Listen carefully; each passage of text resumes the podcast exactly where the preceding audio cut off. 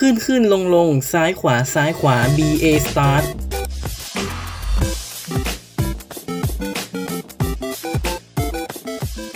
คราวก่อน Starlord 4K เล่าเรื่องราวของคุณกุนเปโยโกอิไปแล้ว คราวนี้เราจะมาเจาะ product สุดท้ายในชีวิตของเขาที่ถึงแม้จะขายดี แต่ก็ต้องยอมแพ้โชคชะตาในตลาดเกมพกพาอย่างรวดเร็ว นั่นก็คือ Wonder Swan ของ Bandai บริษัทบันไดได้ก่อตั้งขึ้นในปี 1950 แต่เดิมเป็นบริษัทผลิตของเล่นและโมเดลพลาสติกของญี่ปุ่น เป็นเจ้าของลิขสิทธิ์ในการผลิตของเล่นจากการ์ตูนหลาย ๆ เรื่องมาจนถึงปัจจุบัน ความสำเร็จของบันไดในยุค 90 ที่คนไทยหลายคนเคยผ่านกันมาแล้วก็คือทามากจินั่นเอง ในปี 1997 บริษัทบันไดและเซกาบริษัทเกมของญี่ปุ่น มีแผนจะควบรวมกิจการเพื่อแข่งขันกับ Nintendo ในวงการวิดีโอเกม แต่ต่อมาผู้บริหารของบันไดได้ยกเลิกแผนการควบรวมกิจการอย่างกระทันหันทำให้ทั้งสองบริษัทแยกย้ายการดำเนินเส้นทางของตัวเอง ในปี 1996 หลังจากความล้มเหลวของ Virtual Boy กุมเปโยโกอิเกมดีไซเนอร์คนสำคัญของ Nintendo ได้ลาออกจากบริษัทมาเปิดบริษัทของตัวเอง ซึ่งผลงานได้เข้าตาผู้บริหารบริษัทบันได จึงได้เรียกให้เข้าไปช่วยพัฒนาเกมพกพารุ่นใหม่ที่จะลงสู่สนามเพื่อต่อสู้กับเกมบอย แต่น่าเศร้าที่ในปี 1997 กุมเปได้จากโลกไปอย่างไม่มีวันกลับ ทีมงานเดิมจึงต้องสานต่อโปรเจกต์ของกุมเปให้สำเร็จ จึงได้ออกมาเป็น Wonder Swan วางจำหน่ายในปี 1999 Wonder Swan ได้ชื่อมาจากหงส์ซึ่งเป็นสัตว์ที่มีความสง่างาม โดยเครื่องมีจุดเด่นคือราคาเปิดตัวที่ค่อนข้างถูก ถูกกว่าเกมบอยเกือบ 3 เท่าในขณะนั้น มีขนาดเล็กพกพาง่าย แบตเตอรี่ที่ยาวนานกว่า 30 ชั่วโมง โดยใช้แค่ฐาน AA เพียงก้อนเดียว และมีเกมให้เล่นกว่า 50 เกมในช่วงเปิดตัว โดยใช้ตลับเกมเป็นสื่อ และยังมีถึง 9 สีให้เลือก ตัวเครื่องมีขนาดยาว มีหน้าจออยู่ตรงกลาง ที่ด้านข้างมีปุ่มบังคับ 4 ทิศทาง 2 จุด อีกด้านเป็นปุ่มคำสั่งและลำโพง ตัวเกมออกแบบมาให้สามารถเล่นในแนวตั้งก็ได้ หรือในแนวนอนก็ดี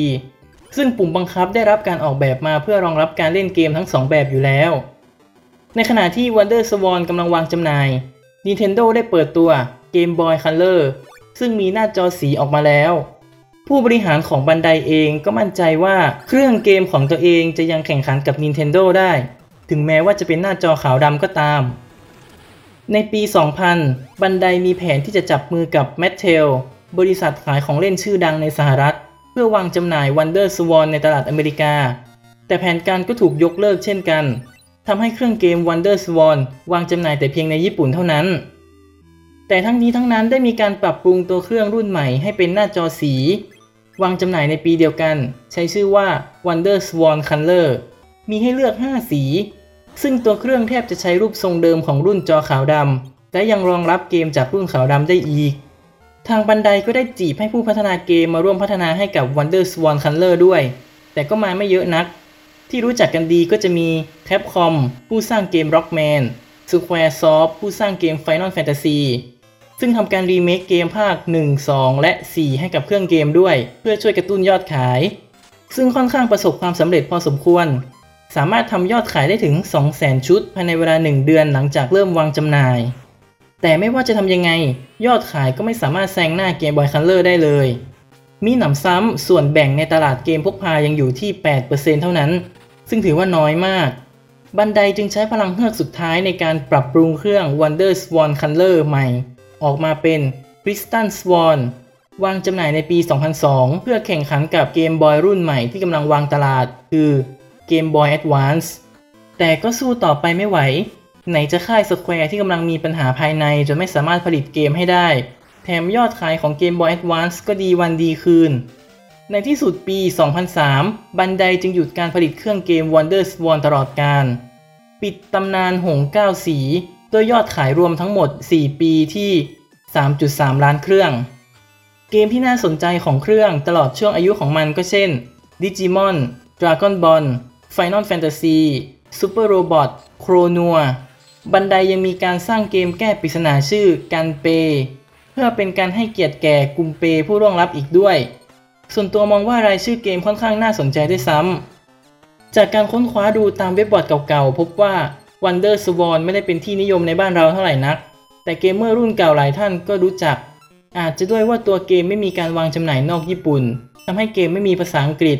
ซึ่งอาจเป็นกำแพงด้านภาษาที่การเกมเมอร์ชาวไทยออกไปก็ได้ ในส่วนของ Sega ก็มีทำเครื่องเกมพกพาเช่นกัน คือ Game Gear แต่ก็ไม่ประสบความสำเร็จเท่าไหร่นัก ส่วนตัวมองว่าหาก Bandai จับมือร่วมกับ Sega ในตอนนั้น ก็คงไม่อาจจะเอาชนะ Nintendo ได้เช่นเดิม แต่อย่างน้อยก็น่าจะเป็นคู่แข่งที่สมศักดิ์ศรีอยู่บ้าง ในอีกประเด็นที่บันไดเลิกสนใจทำตลาดในอเมริกา อาจจะเพราะความไม่มั่นใจว่าแมทเทลจะควบคุมคุณภาพของเกมให้น่าพอใจได้ เนื่องจากทาง Nintendo ได้มีสาขาอยู่ในอเมริกาและยุโรปทำให้การควบคุมคุณภาพของเกมทั้ง 3 ภูมิภาคเป็นไปอย่างมีมาตรฐานและสม่ำเสมอ ในขณะที่บันไดไม่มี จึงไม่มั่นใจนัก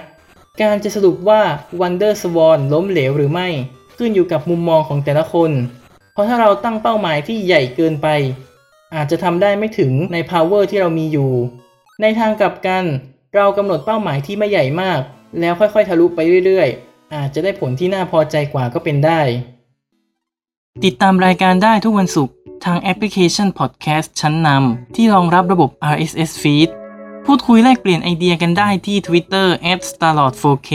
แต่กำลังใจไม่เอา จะเอาเงินสำหรับวันนี้สวัสดีครับ